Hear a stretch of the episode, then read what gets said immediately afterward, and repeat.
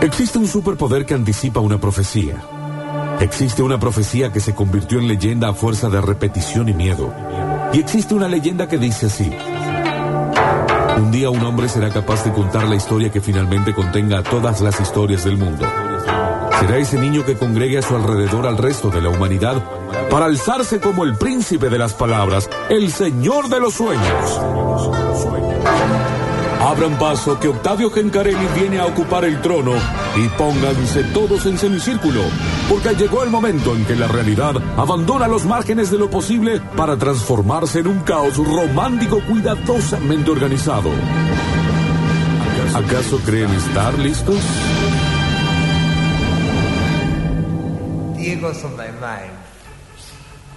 Bueno, no me interesa eh, en este momento eh, ponernos más contentos de lo que estábamos. Quizás sí ponernos más tristes. ¿Les parece bien? Bien, estoy para esa. Bueno, eh,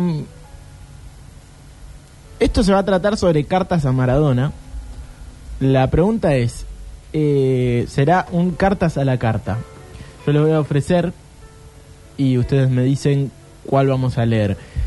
Eh, hay dos cartas de Pelé muy interesantes. Ok. Una con Diego vivo, otra con Diego fallecido, que me parece que están muy buenas para, para leer. También de Didi Drogba, uno de los futbolistas africanos más importantes de la historia, y un tipo aparte muy comprometido también. O la carta de una profesora de cuarto grado, eh, luego del fallecimiento. Yo quiero que cerremos con la más dura. Eh, ¿Cuál es la más- Yo creo que son todas, creo que son todas eh, tristes. Ok. Y, y- Yo y conozco está. solo la de la maestra. La de la maestra, ojo, no es no es aquella de, de Casiari, ¿eh? no es la de... No, no, no, la la de la maestra, la maestra Ah, real. maestra Ah, real. sí, sí, sí es. ¿Y Creo que esa es la más dura. esa es la más dura? Eh, O la de Pele post-mortem. Claro, bueno, la idea... eh, vamos a arrancar con la de Pelé. Ok. Vamos a- y dejamos la... Que hay dos. Claro, claro, claro. Hay y en distintos momentos. Eh, voy a arrancar con esto que sucedía en el año 80, porque aparte es una historia que me parece interesante de contar. La selección argentina sobre el final del año 1981 tenía pactada una serie de encuentros amistosos contra Polonia. Perdón, y está sonando el Maradona Blues de Charlie García. Sí. Eh, contra Polonia y Checoslovaquia en Buenos Aires para defender eh, la Copa del Mundo. Claro, venía de ser campeón del mundo, el seleccionado argentino en el Mundial del 78. Diego Maradona tenía 20 años en el 81. Que por un pelito, por un rulo, no fue ese mundial. Se había quedado afuera del Mundial 78 en la convocatoria, Menotti no lo llevó, pero en el 79 gana el Mundialito, el Mundial Sub-20 en Japón, y se convierte en el mejor jugador del mundo. En dupla con Ramón Díaz. Eh, claro, sí, sí. Espectacular. Grandes y Barbas, ¿no? También estaba. Había grandes jugadores en ese seleccionado juvenil.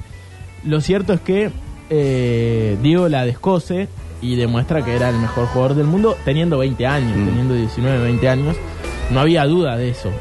Eh, Muchas veces se olvida el, el Maradona de Argentinos Juniors, el primer Maradona, Claro. que fue goleador del campeonato Hizo más de 100 goles en Argentina. 4 o 5 años ha ido, No tiene sentido. teniendo 17 años. Eh, los números de, de esos años de Diego son espectaculares. Después hizo un año en Boca, un año y medio contando los 90, y se piensa más en el Diego en Boca, en un campeonato, que el Diego archigoleador en Argentinos Juniors. Claro, bueno, y mucha gente habla de ese Diego eh, de argentinos como quizá el mejor, ¿no? El, el más divertido de ver. Eh, el tipo que agarraba la pelota y salía para adelante. Eh, y era lo, más gambeteador. Después las lesiones y el paso del tiempo eh, dañó mucho la carrera de Diego. Eh, pero bueno, lo cierto es que para que entendamos también, está bueno esto para reflexionar porque hoy por hoy está sucediendo algo parecido con Messi, me parece, a, eh, a lo que pasaba con Diego, ¿no? De esto de no, que, no poder salir a la calle, de mm, el amor del pueblo y el exagerado amor del pueblo. Un rumor que está en un teatro Uf. te para la calle Corrientes. Eh, y no estaba. Claro, claro. Bueno, eh, conviven con eso. Diego encima, a los 20 años, en Argentina. Ya venía Queen y Freddie Mercury quería una foto con él. y no él con Freddie Mercury, para que nos demos Sí. eh, una idea de lo que era, ¿no? Eh, sí, eh, bueno, en el 81 decíamos gira de la selección argentina, él por supuesto eh, iba a ser convocado, era el mejor jugador del planeta ya, con solo 20 años, pero estaba angustiado. Y entre su trato con la prensa, sumado a la presión de ser un jugador de boca en ese momento, ya eh, era una camiseta muy pesada. 20 años, aparte. Claro. eh, entonces Menotti, le, le- él le pide a Menotti, se dice, y Menotti no lo convoca a esos dos amistosos. eh, y no concentra con el equipo en lo que era en ese momento el predio Fundación Natalio Salvatori de José Cepaz. No existía el predio de Seiza, Mm. que después Bilardo se encarga de armar. eh, que ahora se llama eh, Lionel Andrés Messi, ¿no? Desde hace cual. cuatro días. Eh, bueno, Menotti charla con Sister Piller, que era el manager eh, que tenía Diego Maradona en ese momento, lo desvincula y esto le llega a Pelé.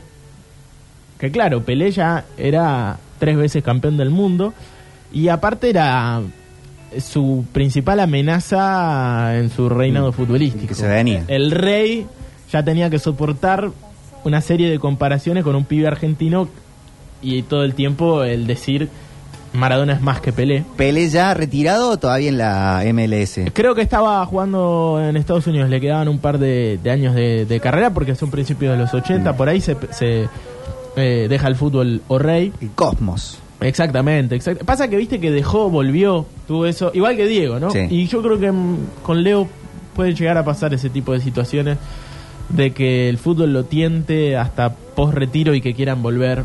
Si están bien físicamente, Sí, eh, sí. son jugadores que marcan la diferencia en, en, en un Claro, gesto. 74 Pelé vuelve del retiro.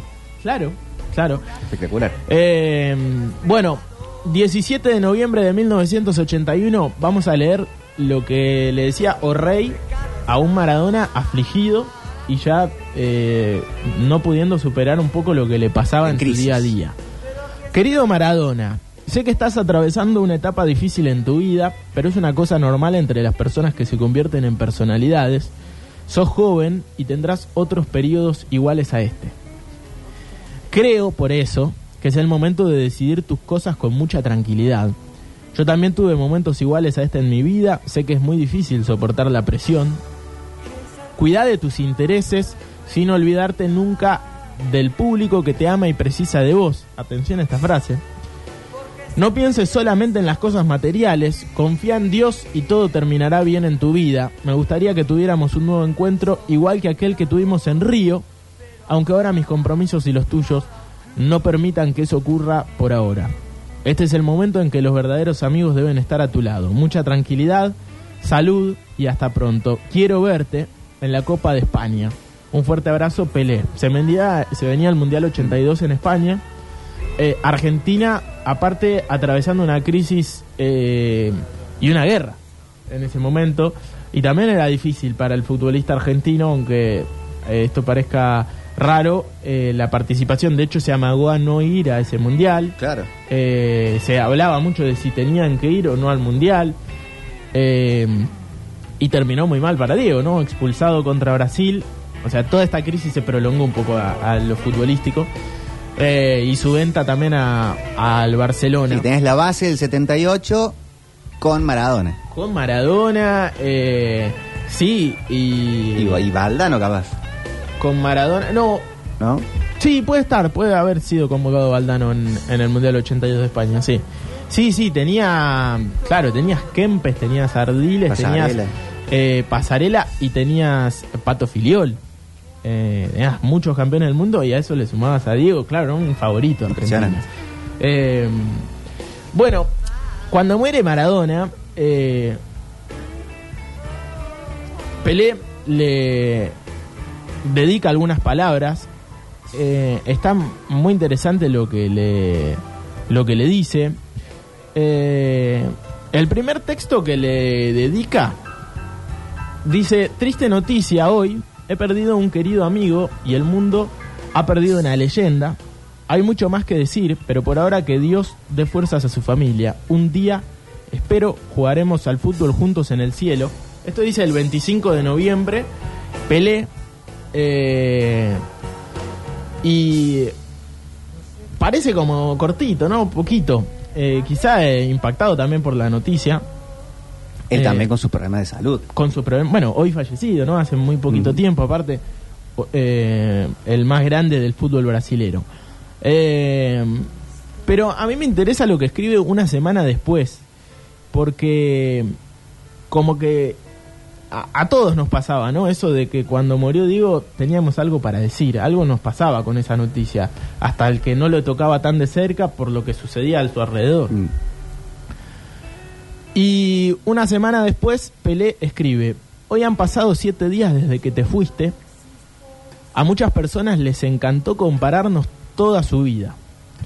Eras un genio que encantaba al mundo, un mago con la pelota a los pies, una verdadera leyenda. Pero sobre todo eso, para mí, siempre serás un gran amigo, con un corazón aún más grande. Y dice después, hoy sé que el mundo sería mucho mejor si pudiéramos compararnos menos y empezar a admirarnos más. Entonces quiero decir que eres incomparable. Tu trayectoria estuvo marcada por la honestidad y a tu manera única y particular nos enseñaste que tenemos que amar y decir te amo mucho más a menudo. Tu rápida partida no me dejó decírtelo, así que solo te, te escribiré. Te amo, Diego. Eh, me, me llama mucho la atención eso, ¿no?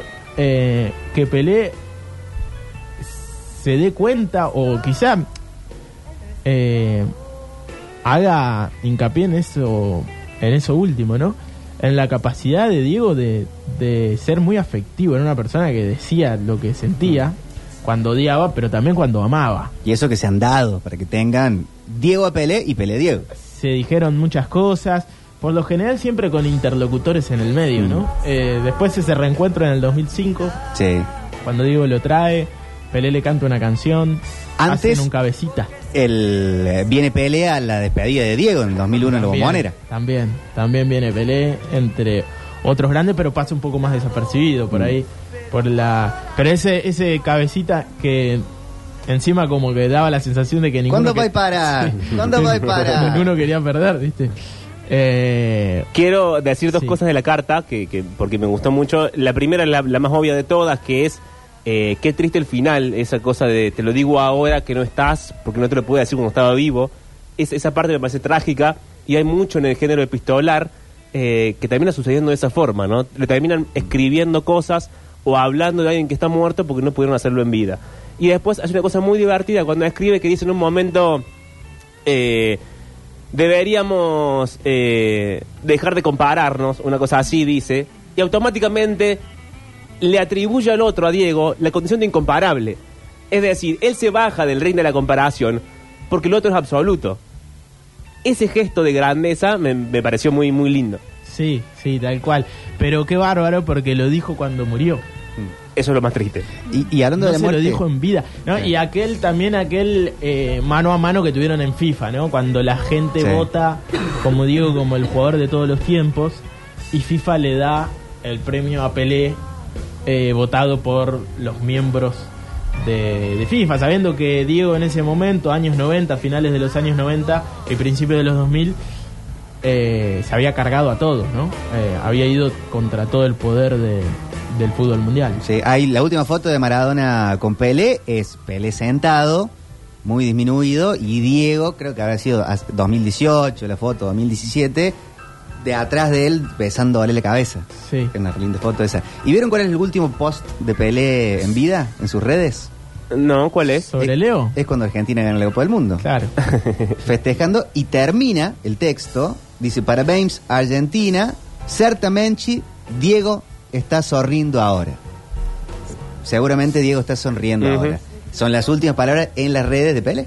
Tal cual. Bueno, y ayer todo esto se me vino a la cabeza porque ayer eh, veía un poco el- el- la ceremonia de, de- de entrega de la copa y, y todos estos homenajes que se hicieron que hasta a veces eh, es demasiado homenaje, ¿no? Y, Mm. y se, se termina notando, ¿no? Porque hace una semana que no, no paran. Por ahí el homenaje más lindo es el del pueblo y no tanto el que te hace eh, un eh, dirigente de AFA. Creo. Tal cual. Eh, pero bueno, y pensaba qué garrón que no tuvimos la imagen. La imagen era Diego entregándole la Sí. copa Ujú. eh, a Messi. Y esa imagen no se dio. De hecho, Diego no lo vio campeón a Messi de la Copa América, ni tampoco de, del Mundial, obviamente, La Lo- finalísima. de la finalísima. Lo vio campeón solamente de- del campeonato juvenil Mm. eh, del 2005 y de los Juegos Olímpicos, de la medalla de oro en, en Beijing, pero hasta hay algo ahí, me parece, de la partida de Diego que liberó eh, como un familiar que se va, como un, como un padre que toma las decisiones en la mesa y, y que se sienta en la punta y que por más que esté disminuido, sigue tomando decisiones y todo sigue pasando por él Sí. y que hasta que no deje ese lugar, el hijo mayor no va a poder Sí. tomar las decisiones de la forma que las tiene que tomar o hacerse cargo de la forma que se tiene que hacer cargo. Diego se va y misteriosamente sucede lo que sucede. Messi se libera, se saca la mochila y empieza a ganar títulos. Eh, no sé si es una casualidad o no, pero bueno, es parte de la, de la historia y de la narrativa de nuestro fútbol. Si pensamos las circunstancias del fútbol, Messi por 10 centímetros no fue campeón del mundo en el 2014. Claro. Por penales no fue campeón de Copa América dos veces en el 16 y en el 18. Sí, sí. Que tranquilamente, o el 17, que tranquilamente podría Pero haber por ganado supuesto, por detalles. Por supuesto, por supuesto. El fútbol le fue esquivo, pero Y por no es que antes centímetros- jugaba peor y ahora juega Claro, mejor. y por centímetros no le hacen el 4-3 los franceses al Diego Martínez. Así de simple. Eh, bueno, eh, vamos a cerrar con lo que escribía Didier Drogba, un eh, jugador de Costa de Marfil. No, ¿cómo cerrar? ¿Me falta la de la maestra? No, no es muy larga la nuestra, la vamos a hacer otro día. No, pero la vinimos prometiendo. Es, una- eh, no, es muy larga, no va a entrar, no va a entrar. Eh, por eso era o uno o lo otro. La de la maestra lo dejamos para la, la próxima. ¿Qué tan larga es? Hay un montón de, de cartas de sobre Diego re interesantes. ¿Qué Eh, tan larga es? Muy, muy, muy como... Dos páginas, tres. Sí, sí, sí, sí. ¿Y la que vas a leer ahora? No, es cortito. Por eso es para ¿Cortito cerrar. cuánto? No, para cerrar son cuatro párrafos. Déjalo que lea lo que Lo quiero confía. convencer. No confías. Chico, la Eh, Octavio. Dice Drogba, nací en el fútbol contigo, un jugador de Costa de Marfil, esto también me Ujú. interesa por, por las diferencias y por lo- la lejanía también. Tu Copa del Mundo en 1986 me la sé a la perfección. Terminé dañando el VHS de tus jugadas para verlo cientos de veces. La primera camiseta que tuve fue la de Argentina. Me la trajo mi tío de un torneo en Sudamérica. En la cancha le decía a mis amigos que me llamasen Diego. Esa camiseta argentina fue mi segunda piel mucho tiempo. La llevo como un gran tesoro. Vos dabas la impresión de que siempre fuiste un niño en la cancha, que imponía su ley entre adultos y que nunca creció. Cuando perdiste la final de Italia 90 lloré con vos. Estaba desconsolado por verte triste, después de toda la felicidad y la alegría que nos dabas. Para mí era injusto también esto, ¿no? El Diego que pierde también. Eh, fue olvidado por su inmaculación de alguna forma de, de que era un ganador con la camiseta argentina, pero Diego también perdió muchas veces. Diego también no podía con lo que le pasaba, como leíamos hace un rato. Lo Diego también con- renunció a la selección argentina. Lo hablamos con Fede Fritelli, mm, creo que la primera columna. Diego gana todo y después empieza a perder. Messi pierde todo y después gana. Claro. Absolutamente Bueno, al revés. Y también, y también esto, también tiene su fracaso en el 82, eh, en ese mundial, y la prensa lo mata, Diego. Y Diego se va y Bilardo lo tiene que ir a buscar y por favor le dice, vos tenés que jugar de nuevo en la selección, como Sí. pasó con Messi en el 2016. Sí, sí, sí, no Y era a- tal chico de oro. Y vas a ser mi capitán. eh, porque estaba también eh, muy mal con, con todo eso. Y el ¿no? capitán No- era Pasarela. Claro, no fue una historia de, de éxito siempre.